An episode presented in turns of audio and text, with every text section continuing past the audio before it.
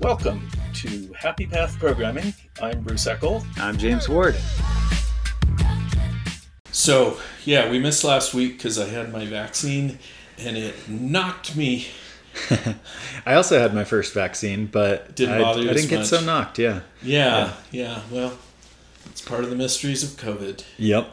Well, the nice thing is we'll be able to do like a developer conference or retreat or something sometime soon, hopefully. So I that'll be nice. I really enjoy working on things with no schedule or goals in person, just kind of hanging out with other programmers and enjoying, en- you know, kind of, I guess, I guess I'd say bonding over our mutual fascination of this technology. That's that's what creates the connection between us is the fascination with the technology. It's really true.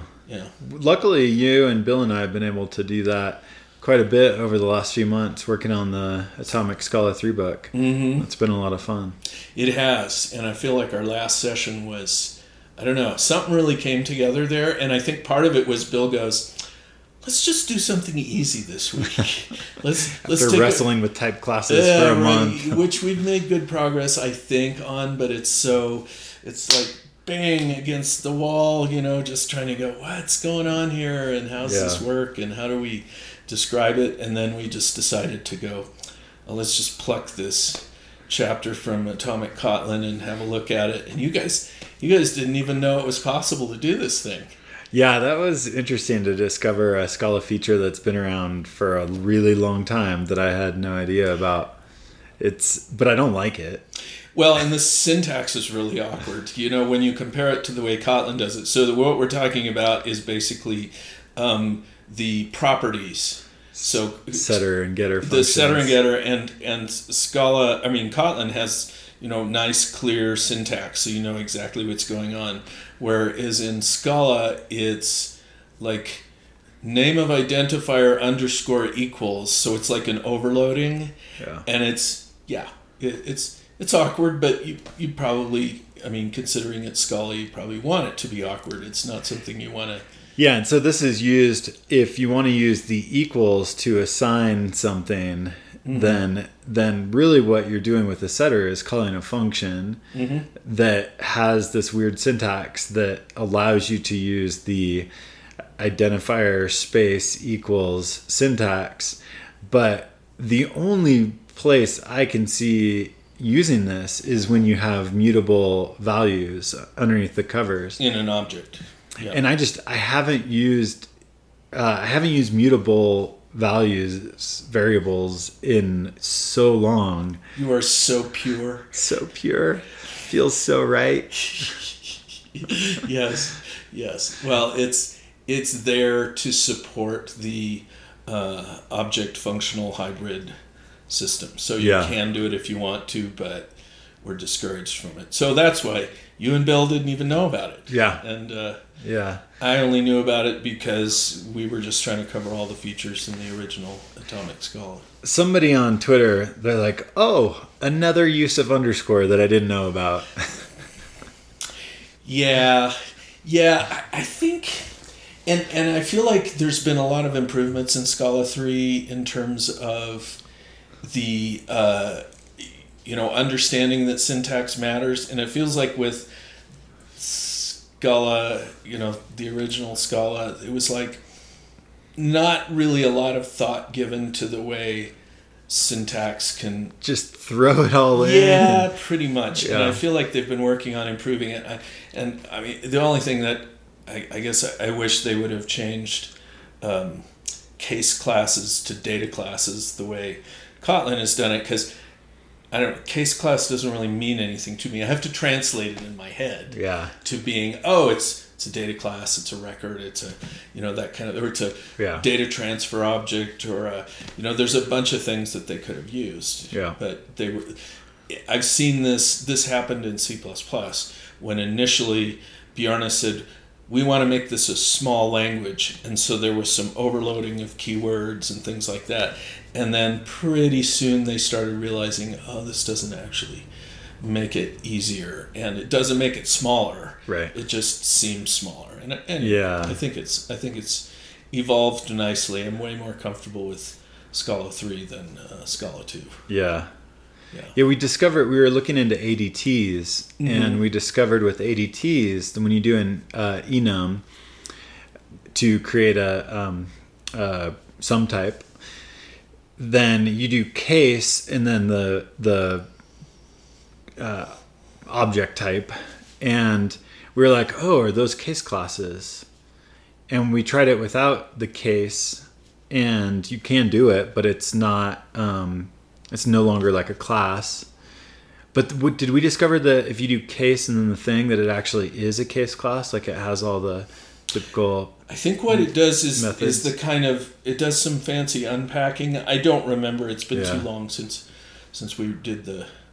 Our It, it, it gives it extra powers. Yeah. when you so say we weren't sure if they were the full extra powers of a case class. Mm. Anyways, and. Yeah. maybe another overloaded use of the word case. Could be. so you wrote uh, a article on. It was kind of.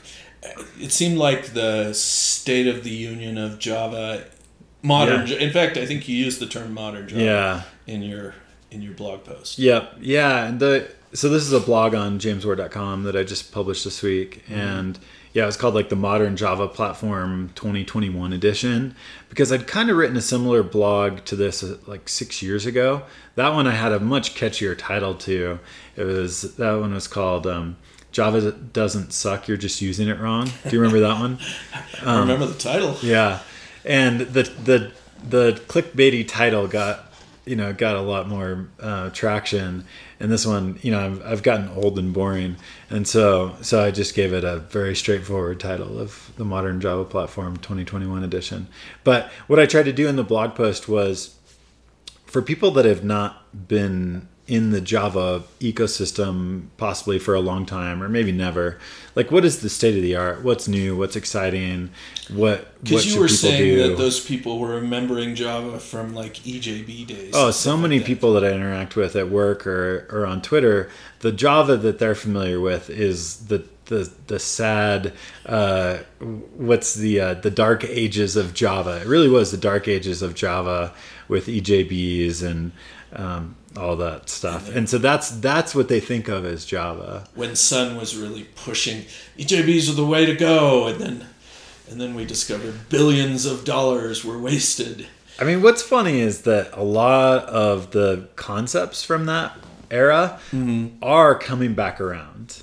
Right. that we see a lot of the things that that were uh, core parts of Java and the ecosystem are are new again. They've just been like like redone in in new ways. Like uh, for example, um, the ability to to make communication across the wire easy and transparent like grpc like is kind of done that and and in a in a similar way to what we were doing with specific. That's solving Right. the general problem. Yeah, and so everybody. so what we've seen is like a lot of the stuff that that was in the uh, Java J2E Java E ecosystem, the way that things were done, are are being done again, but being done in agnostic, platform agnostic, language agnostic ways.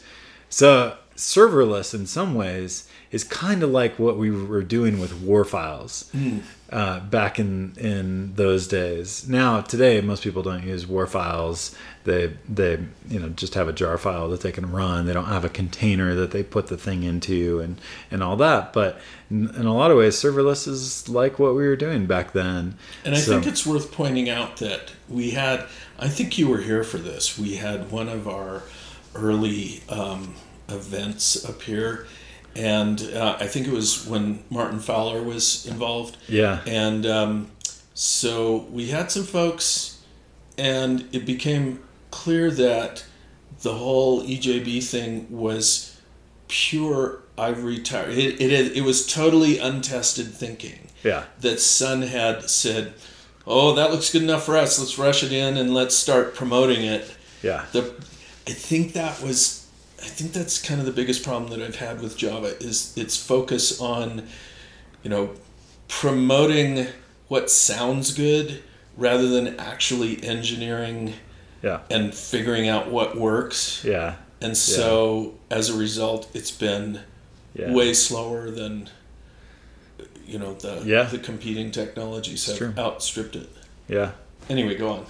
Uh, so in my blog post, I just tried to frame the world of like what does the Java ecosystem look like today, and so a big part of it was around languages because I think that that's where a lot of the for me a lot of the exciting modern stuff lies. Like yeah, Java is doing some interesting things. I in the blog quoted uh, Brian Goetz didn't quote him, but referenced how he says like Java in some ways has the last mover advantage where they intentionally move slowly, wait for things to kind of get worked out by some other languages, and then they add add them in. We see that with uh, the pattern matching stuff that's that's going into Java 16 that was just released this week, where they are getting a bit better pattern matching. It's not anywhere as good as Scala's pattern matching.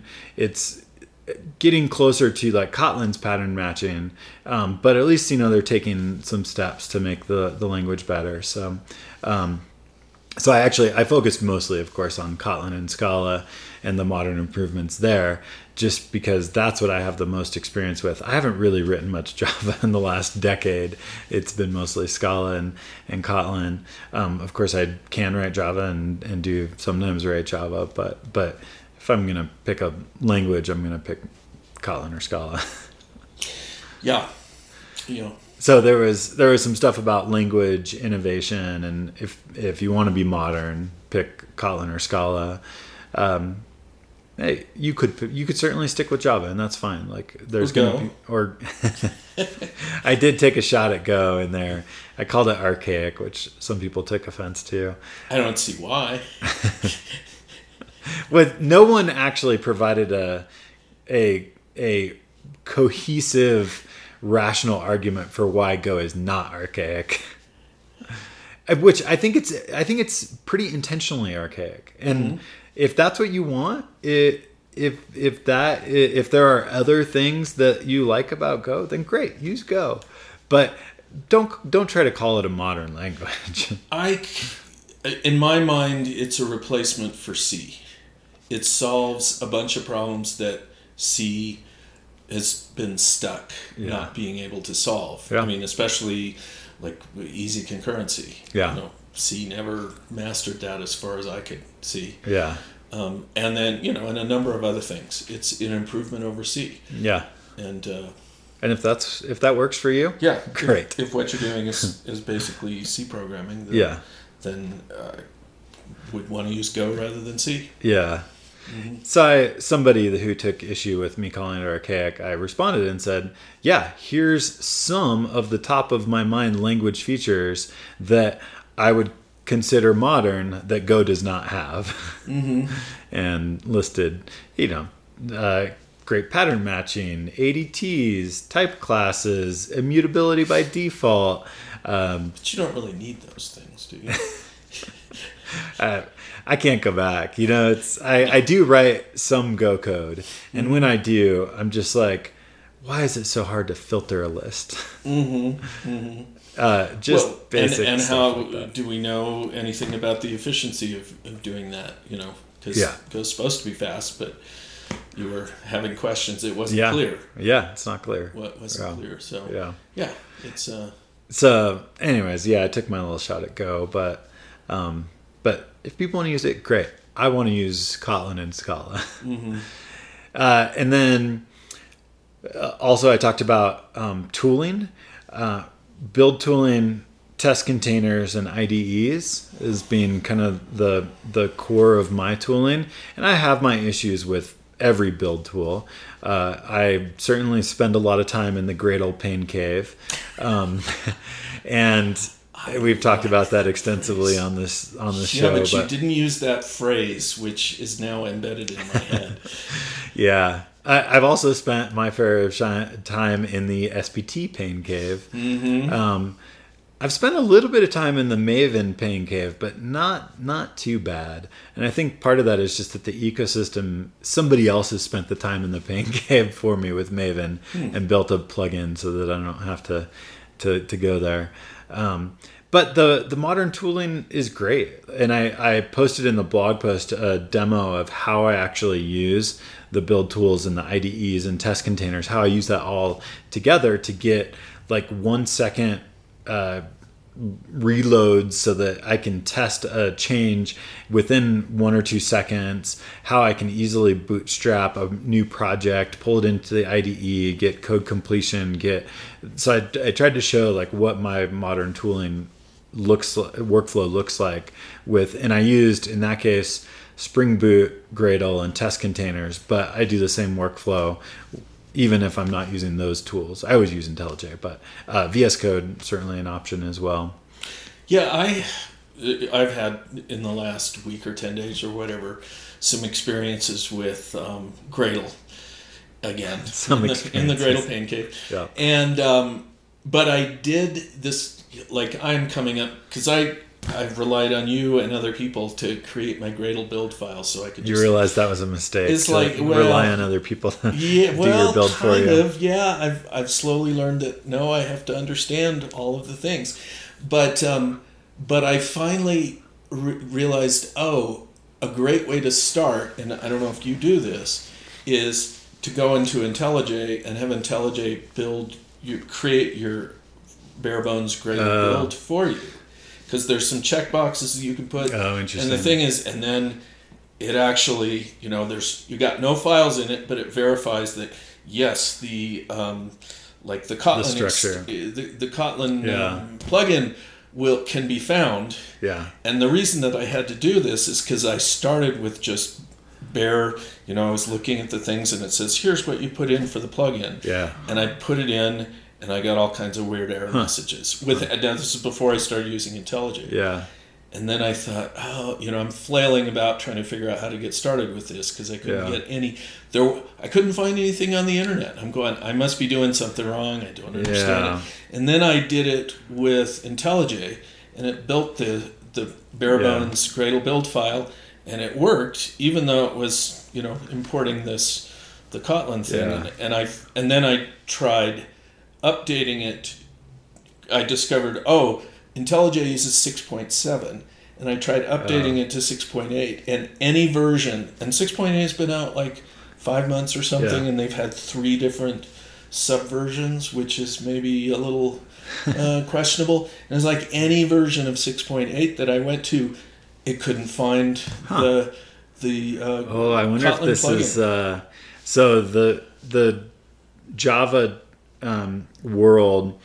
and a, in a lot of ways, the Kotlin related part of this has been um, had some issues lately because of Bintrays. Um, uh, Bintray has has had some outages, and they are shutting down Bintray in May.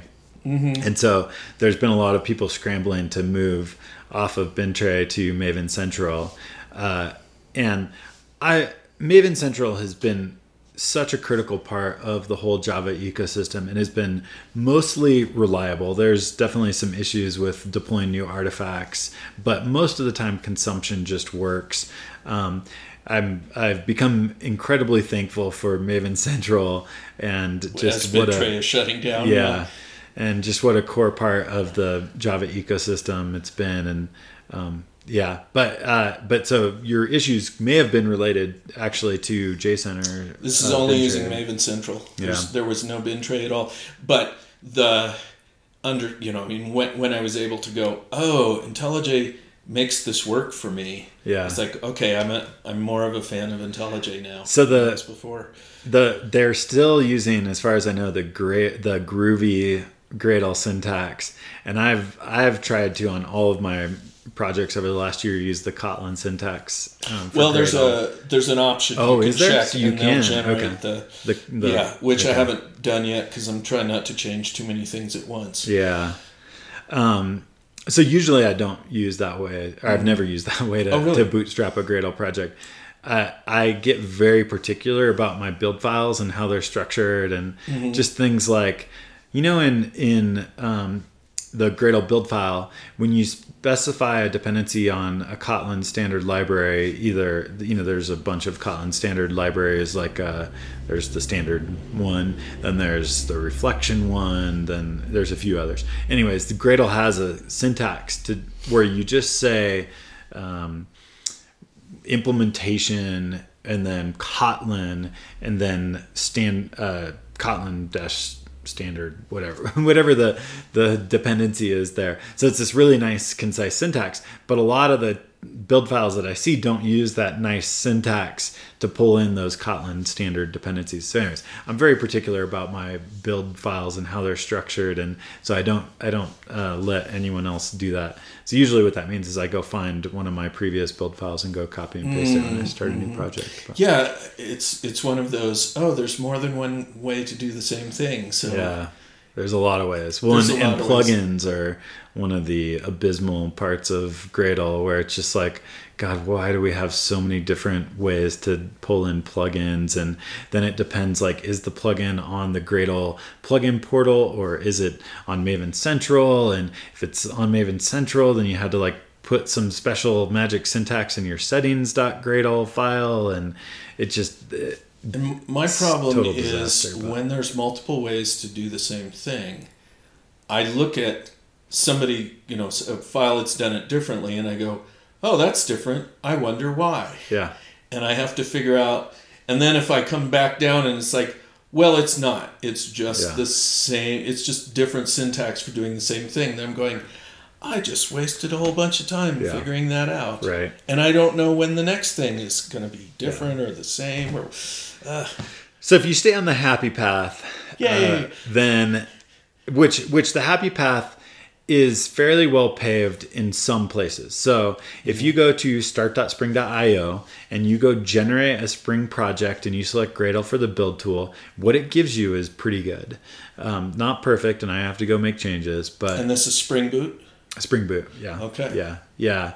Uh, same is true for Quarkus and for Micronaut. They all have they all have websites that'll give you a starter project. Even if I'm not using Spring. No, they're really intended for. I mean, but you, I could, you could. But, I could do that and take that stuff out. You could, yeah. Okay. But um, but if you're getting started with any of the three of those, the starters that they give you are pretty good. Give you a, mm-hmm. a pretty good build definition and so, so I think if you stay on that happy path, like I'm building a Spring Boot application and I'm going to go to start.spring.io and generate, like what you get out of that is pretty good. Mm-hmm. Um, so, so yeah, so I talked about build stuff and, and I'm, I, there are issues, but I'm pretty happy with the state of the developer tooling side of the Java ecosystem. And so that was part of the blog post. I feel very productive with it. I I definitely have things that I do that are probably different from the norm that I think make me productive, like using test containers to spin up my service dependencies and stuff. But um, but generally, I'm I'm happy with it, and I think that it continues to improve.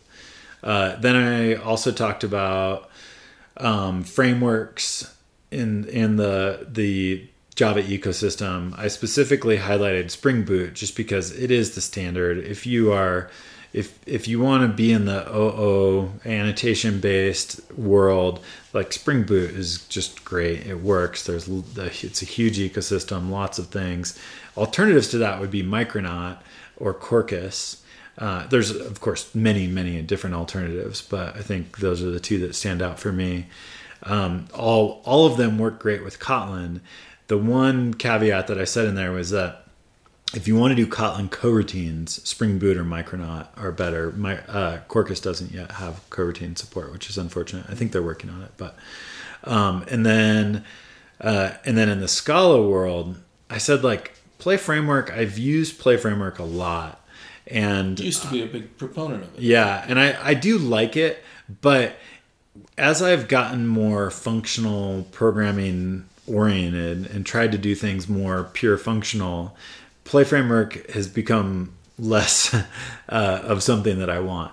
I think it's still a great framework and the productivity is great, but it definitely uses the typical kind of dependency injection style of things and not the pure functional style of things. So what do you prefer? So Zio is Zio is where where all my interests are right now. Unfortunately, Zio does not yet have like a full-blown web framework that would be a good alternative to Play Framework. They they just announced a HTTP server that provides a lot of the foundational pieces to that, but they don't have like the full-blown web framework yet. And so um, so Zio for a lot of things I think is a great option today. But if you want a web application where you build the front end and the back end in the same code base, then I don't I don't think Zio is quite there yet. Um, so I talked about Zios, but I said like the the frameworks in the Java ecosystem. There's a lot of great options there, whether you're doing Scala or Kotlin or Java. And they're mature. They're mature. Yes. Yeah. Yeah. I mean Zio I wouldn't say is is is super mature yet, but is getting there. Um, whereas Spring Boot very mature. Um, And Micronaut too. Mic- Micronaut is pretty new, but but it builds on a lot of the the foundations of other things. And So the technology is pretty amazing. I mean, this idea of doing dependency injection at compile time yeah, is quite interesting. yeah, yeah, and, and which works a lot better with GraalVM, which I also talked about um, in the the blog post was around. All right. We do have a way to create native executables so that they start up faster and uh, and don't have you know the garbage collection overhead and some of those those things and and so if you need to, if if that's something that you need then micronaut may be a better option than spring boot. Spring boot does have a way to use graalvm and i've tried it and had limited success with it just because it's it's early days for a lot of that native compilation graalvm native image stuff and so uh, Zio, on the other hand, is actually a lot better with that. Uh, really, a lot of things in the Scala ecosystem are a lot better with that because if you are purely functional, that code can be much more easily ahead of time compiled.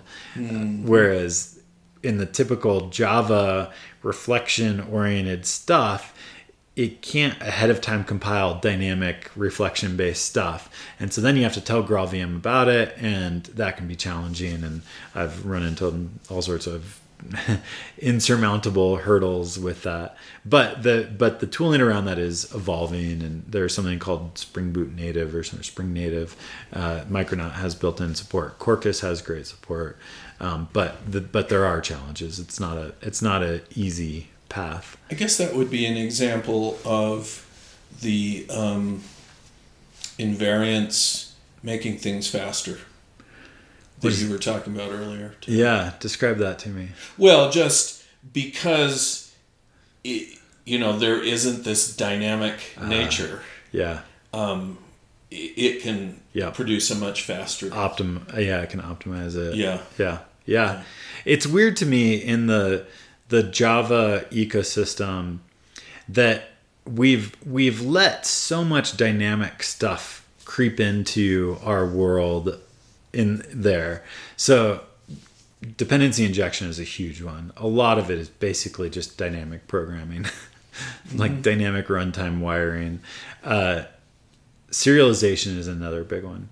Um, Jackson is the primary JSON library in the Java ecosystem, and a lot of I, I think they have some other ways to use it, but essentially the most of the ways that people use Jackson in the Java world is based on runtime reflection. Um, and then a big one which just just hurts me is that most of the server side templating in the Java ecosystem is actually dynamic runtime stuff. Uh, I when I when I started using Play Framework was the first time I started using compile time server templating, and I can't go back. Like the fact that people allow runtime bugs to creep into their code into their programs because they essentially just are running a template at runtime and not having compile time validation just is is well, it's not just the validation; it's the speed. Performance could also and you're be- doing something Yeah. that you're doing something over and over again that only really needs to be done once. yeah yeah yeah So- i think there is caching and you know whatever Mm-hmm. but but yeah when the i think the challenge is that you you definitely pay a price on um, yeah, your compile you do have a compile phase and uh, for your server side templates. And so that can be a bit of a developer product or can seem like a developer productivity hit but but the validation that you get is so worth it. Uh, JSPs were actually probably the first place where I did this because the the first the first way that people use JSPs were that the first time a request would come into a JSP Java server page, uh, it would the server would actually compile that JSP page. So it was still basically runtime, but there was a compilation process. And then what happened was people took those JSP compilers and actually built like Maven and Ant plugins for them so that you could pre-compile your JSPs. Mm. So that because what would happen is the first time you started your server and somebody would request a JSP, then they would sit there and wait for the JSP to be compiled. And obviously that's silly, making your user sit there and wait for your JSP to compile. So they started doing pre-compilation of JSPs, which was good, a good good progress because at least that helped us get validation that our templates were valid syntax. Mm-hmm. um, anyways, um, it just is wild how much dynamic runtime stuff we typically do in the Java ecosystem, yeah. which I'm glad to see. In a lo- I, I'm seeing a lot of that stuff diminish. GraalVM is is part of the motivation for that, but um, yeah. But yeah, it just it seems like there's always a line that you cross. I mean, because you know, at some point, the software needs to be interactive and dynamic. But where that line is, yeah. I think if if you're doing it in a sloppy way, you go, ah, we'll just let the computer, you know, it'll be like PHP. We'll yeah. Just, computer will just calculate every t- everything every time a server comes in. Yeah. A, a user comes in and yeah. hits a page, versus oh, you know, maybe that's not. Yeah. That for many reasons, not just speed. Yeah. I think when you when you point out uh, the kinds of tooling that can help you find problems, that's when it becomes you know really compelling for me. How does yeah. it help the programmer? Yeah. But yeah. at the same time, you you get better speed. Yeah. So we had a um, a comment from somebody that sort of fits with. Uh, yeah. So um, somebody had had said, uh, "What about Java 16?" It seems like they're getting some of these language features in, in Java 16 with record types and a bit better pattern matching. And um, yeah, I think there was a question like, "Are, are Java developers going to actually ever get the get and use these features, or are most people just going to use Kotlin or Scala?" Um, and and you know, Java 8 is still being you know, incorporated into the world. Yeah, I mean, most of the production Java apps are running on Java 8 still. And not necessarily using many of the new features that were yeah. incorporated into Java 8. Yeah, it's true. Like you if you look around at Java 8 code, whether on Stack Overflow or on on GitHub or whatever, you don't see even like a lot of stream usage. Mm-hmm. Still see a lot of like mutable for loops and stuff. Sure. Yeah, because that's what they were doing before and that worked. Yeah. and it's a significant mental shift to to go to something like streams. Yeah. So you add some of these other features that have been included in, in uh, more recent versions or maybe included that's the other thing is so yeah and and i've been struggling with this we have the same level of change in you know number change. It was like well so java 16 is out. Well except that how many of those features are experimental? I don't know. If i was a company i would say i'm, I'm yeah we're not going to mess with that. We're just going to wait for the next mm. long-term support version. Mm. and and it's a you know how many people are using java 8 simply because it's the current long-term support version. Hmm. You know, whereas what they're really doing is programming in Java 5. Right. Yeah. And I don't know, it's all kind of it's and and and as we've discussed before, if you really want the you know new and interesting features are and I think this this user was saying they were the, the the person who was commenting was saying, well, you know, some of these features are kind of like partial, Yeah. and so if I really want, I don't know, pattern matching. Pattern matching, matching's a good if, one. if that's an important feature for me, wouldn't I want the more sophisticated one rather than the partial feature that um, Yeah. that's been incorporated here, which I can't really use until the Yeah. Java 17 comes out and we know what's actually going to be in it. Because Yeah. right now, this is the change it. confusing thing for me, is because when you look at, at the versions that are coming out, they'll say, okay, well, this is our, you know, first, I don't know what term that they use, first test version of this feature.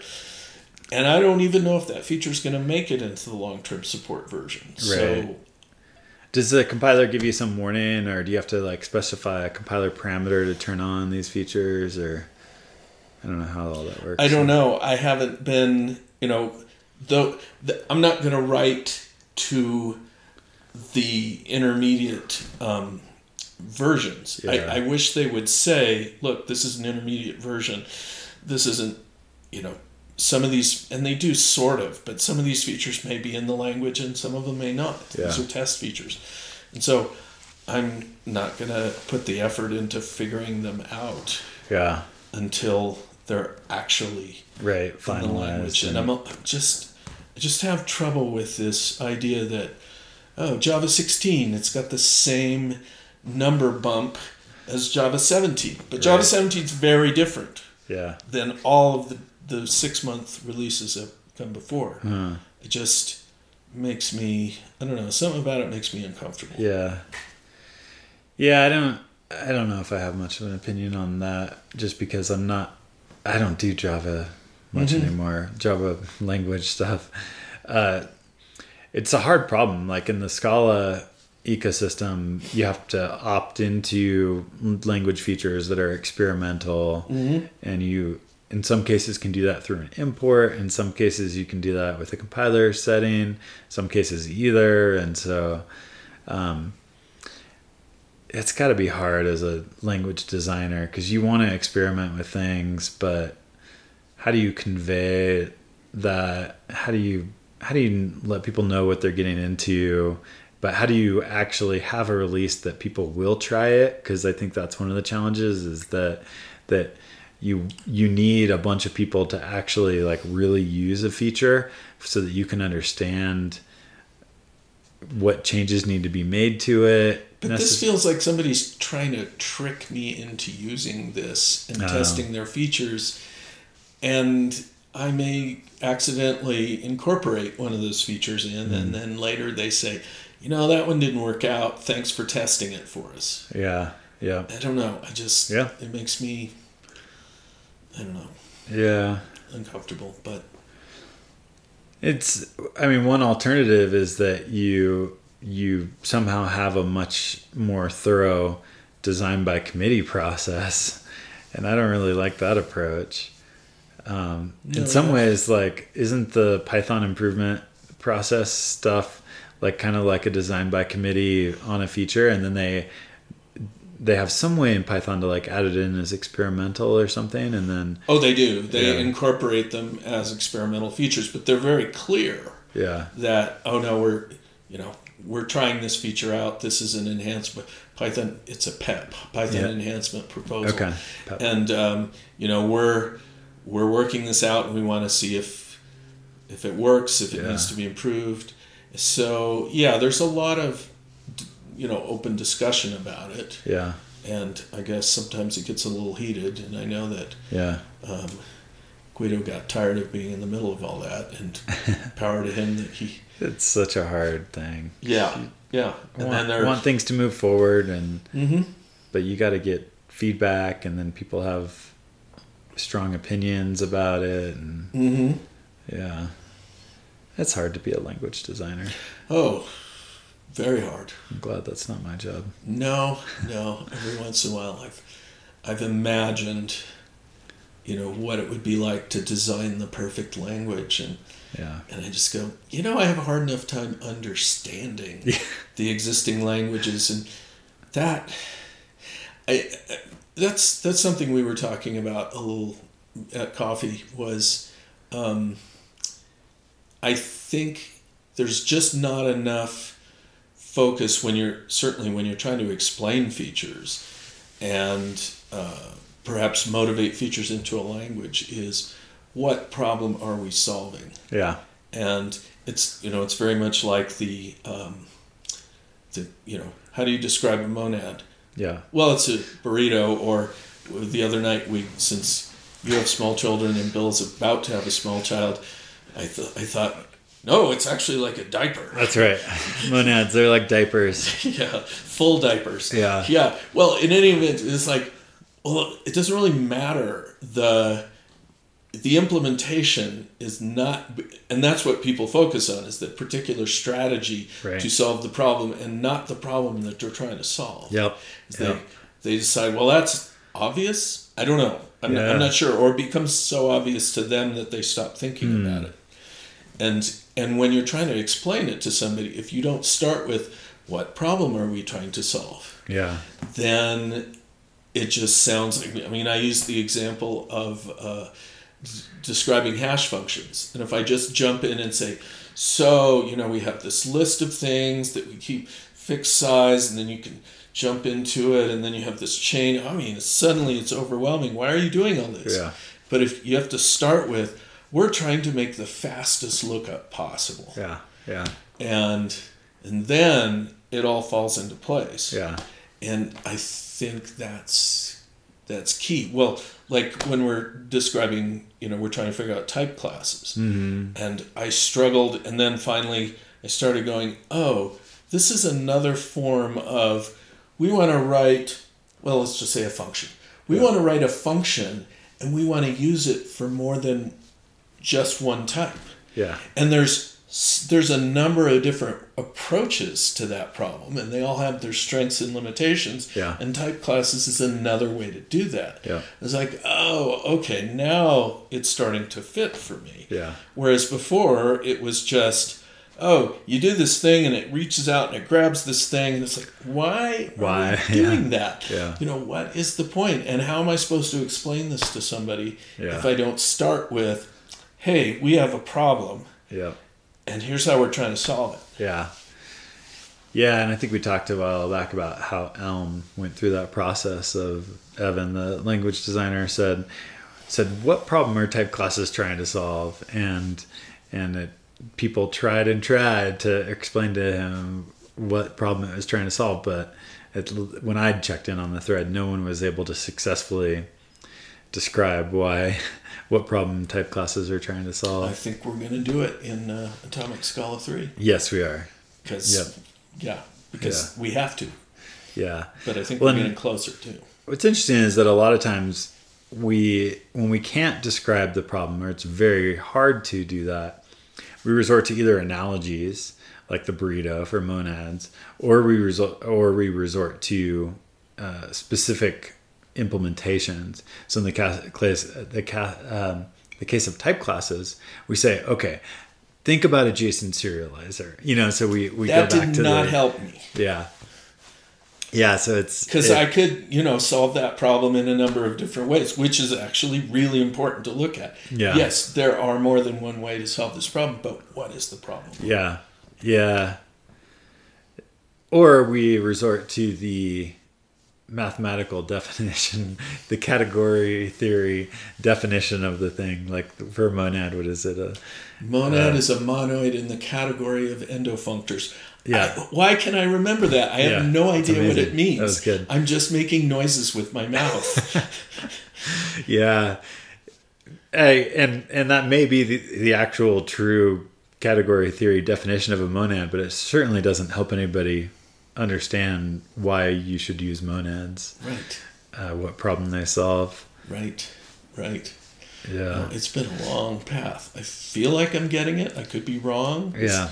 Had this experience before, but it was it was like when I was figuring out what dynamic binding did in at first using the C++ Cfront compiler. Yeah. And I had to look at the generated code and say, wait a minute, it's looking something up in a table. Why the heck is it doing that? And it took a lot. I mean, once I understood what it was doing, it took a lot longer to understand why. Yeah. Because there wasn't that motivation. Yeah, It yeah. was just, oh well, we need dynamic binding. Yeah. Oh, okay, well, Yeah. Why? Why? It- there's something in here around philosophy and like Plato's cave and and all that kind of stuff. uh, Really about how we see reality and and um, the difference between form and what it- what is it in Plato's world? There's you can have the form of the thing and then the object of the thing or something like that. well, that. he had an idea that there was this this actual ultimate truth, and then there was some light being shined through that, and it made these images on the Mm-hmm. wall, yeah, very much like our yeah, our screens. yeah, Uh, and then, what, so you were seeing the images, and you were interpreting that as reality. yeah, And actually, there was some.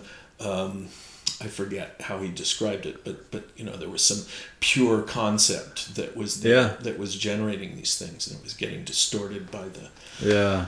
by the projection. Yeah, so the in the case of monads, I, I it took me a long time, years to to understand kind of what monads were, but I used them a lot. And so if if I were asked at that time to describe monads, I would really just be describing the projection on the wall, mm-hmm. my experience of them, but not describing the actual reality that you know that was behind that. And and and I think in some ways what, what we're describing is that to be able to understand the why is to recognize the actual reality. Or like you you've you've moved past the projection to something something deeper.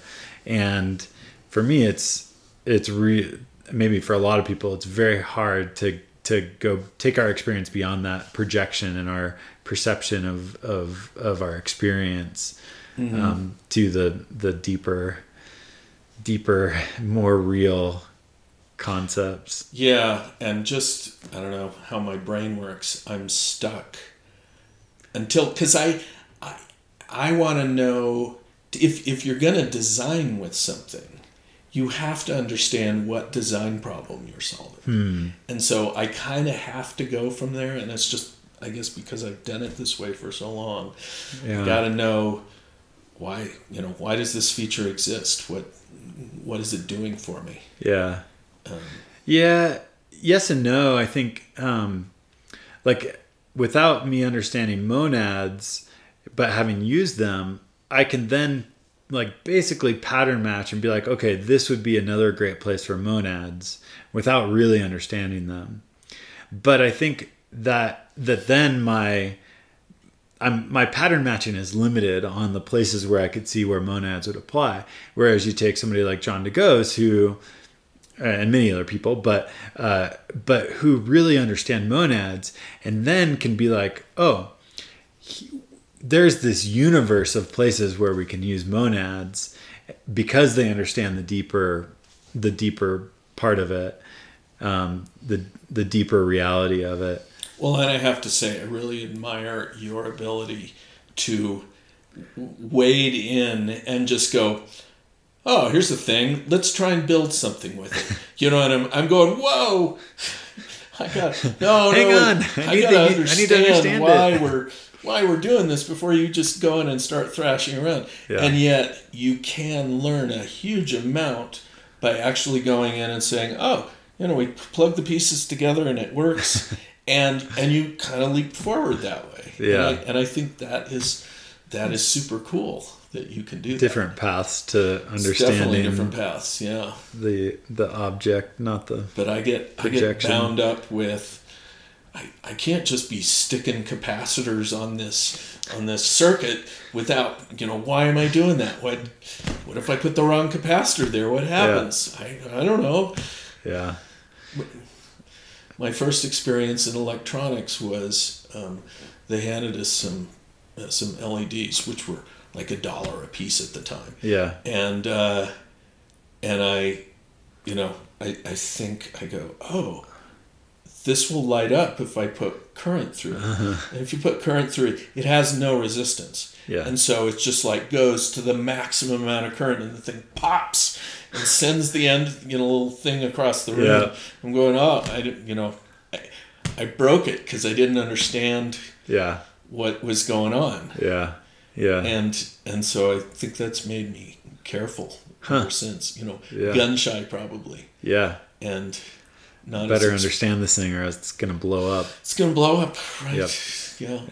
Yeah. Huh. That's that's interesting. Um, so Java 16 I don't know. I mean, I'm I'm sure people will use it. I'm sure people will like it. I'm sure there's great improvements there. Um, I I it's I'm probably not going to use it. I'm not gonna. Well, no, I'm not gonna write about anything until you know Java 17 comes along, and then I go, well, that's a real thing. Yeah. Java 16 is it real? I don't know.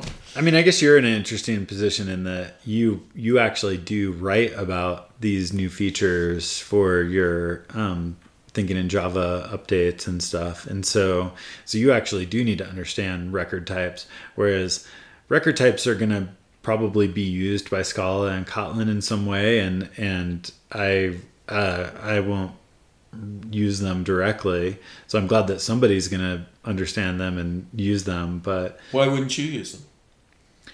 I'll use data classes and, Whoa, okay. and case classes, and maybe underneath the covers, you know, they'll turn into records or something. I don't know how that's going to work, but but but I'm going to let the Scala and Kotlin language designers think about what records mean for Kotlin and Scala. But but Mm-hmm. Yeah. but you for your writing, you, you will need to understand a these features Deeper and, understanding of and them. Yeah. write about them.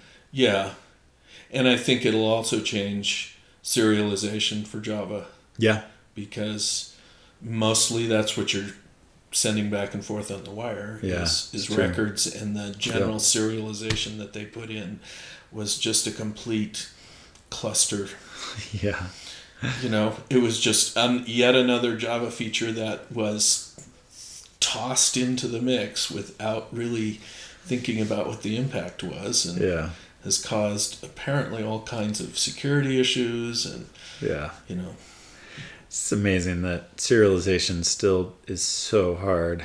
It still is something that we all wrestle with in so many different ways. because you really want it to be automatic and secure you know Yeah, and and efficient. And uh, I certainly appreciate schemas, Mhm. um, so I can validate things and I just wanna evolvable. And it turns out it's it's a really hard problem that you know It 40, 40 years in we're still trying to figure out how to how to take data out of memory and and put it into a form that we can send it to somewhere else. want to take this object and put it over there. Why is that so, Why is that hard? so hard? Well, and why isn't it a solved problem? Why? Yeah. do- because it, and I think it's just because on the list of things that needed to be solved, it's like, ah, let's just do a quick and dirty serialization thing, and then later we'll revisit it. Yeah. And it's 25 years later, and now they're finally looking at it, and Yeah. Well, it turns out there's it's actually the surface area of that one problem seems simple, but as you really get into it, it is not. There is so many facets to this that are oh yeah. so many so many pieces to the problem that it turns out it's actually a really complicated problem. If it was simple, I think it, we would have it would have been solved already, but it's not simple Right, right. because you've you've got to think about performance you've got to think about size you've got to think about interoperability you've got to think about uh, you have to think about let's see what are some other aspects to serialization um, forwards compatibility backwards compatibility uh, you have to think about um, like one of the nice things about JSON was that it was easily human readable that you could you know see it whereas binary formats can be much more efficient but then you need some tool to look at it Well, and somebody has to think about those, and I feel like that's the, you know, compiler, designer, engineer. That's that's part of their job Yeah. that has been kicked down the road for 25 years. Yeah. And, you know, I, as a end programmer, putting that burden on me is not a reasonable thing. I mean, it's it's very much like, oh, let's just throw in low level concurrency, and then the programmer will have to, you know, they, they'll know they'll figure it out. You Yeah. know, and it's like no, it's not. It, there are just so many factors Yeah. there that are So too complicated. Uh, I think one of the biggest is the the how you map the data, the serialized format to types in the thing. Like that turns out to be a really hard problem. Uh, I just saw some JSON recently that put the type information into the JSON, which is a little bit awkward because JSON already has essentially a type system. It's a very limited type system, but so they in JSON properties would say the type of this thing is a string, like actually in the data, and uh, I have issues with with that. But then you still have to figure out. All right, the JSON says this thing is a foo. I need a foo in my programming language to map that thing to. What if I don't have a foo type? Then what do I do? Well, and and you know, I think this brings up the issue that we don't even understand the shape of the problem because it may be that to solve the problem, you do have to include type information in your package that you're shipping. There, you know, that's kind of a PhD dissertation sort of thing. Yeah. Do, do, uh, you know that that you need to prove one way or the other. Yes, you have to have it, or no, you Yeah. don't. And the fact that we haven't even figured that out Yeah. to the point where we can say yes Yeah. or no.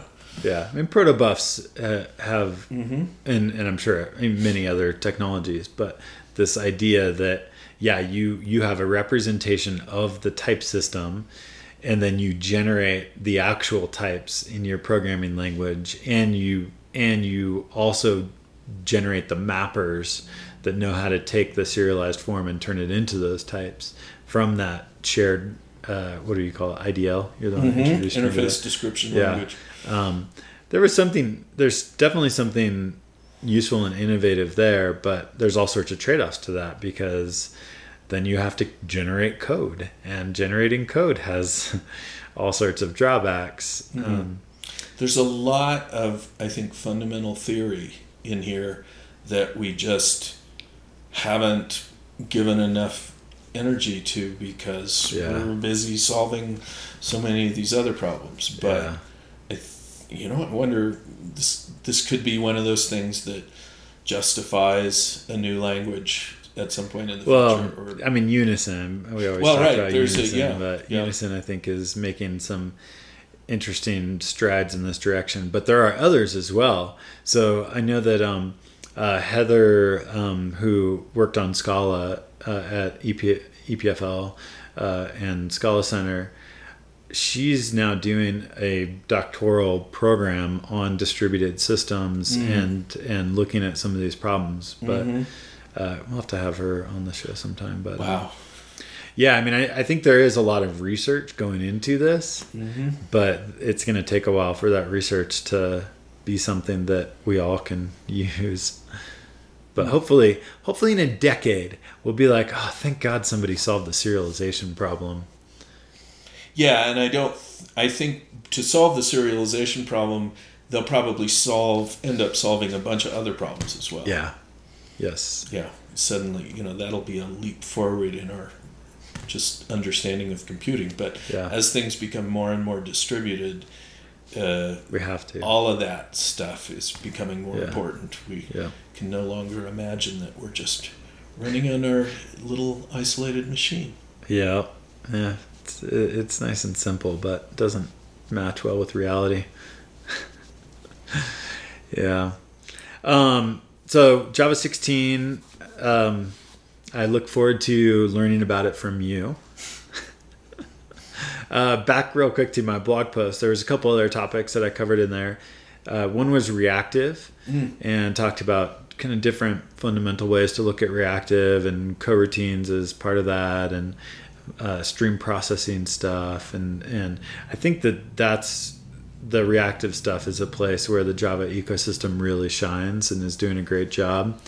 Um, You know, this has got to be for a different podcast, but I'd like to delve. You know, I've I've kind of just ignored the whole reactive world, and I'd like to yeah. delve into okay. that. Next episode, that'll be a fun one. Yeah, yeah, Yeah. Just kind of pick your brain and say what's going on here and why. What problem are we What solving? problem are we trying to solve? Yeah, yeah. Uh. I'll give that to you, but yeah, we'll we'll move that to the next episode. right. Um, the problem that reactive is solving is that things sometimes uh, are sometimes your programs are just waiting, waiting for something to happen, and it turns out that our programming models are really our our legacy programming models at this point are really inefficient at handling those waiting states. So really, it's just an efficiency is the problem that we're trying to solve is we're trying to make programs that wait more efficient.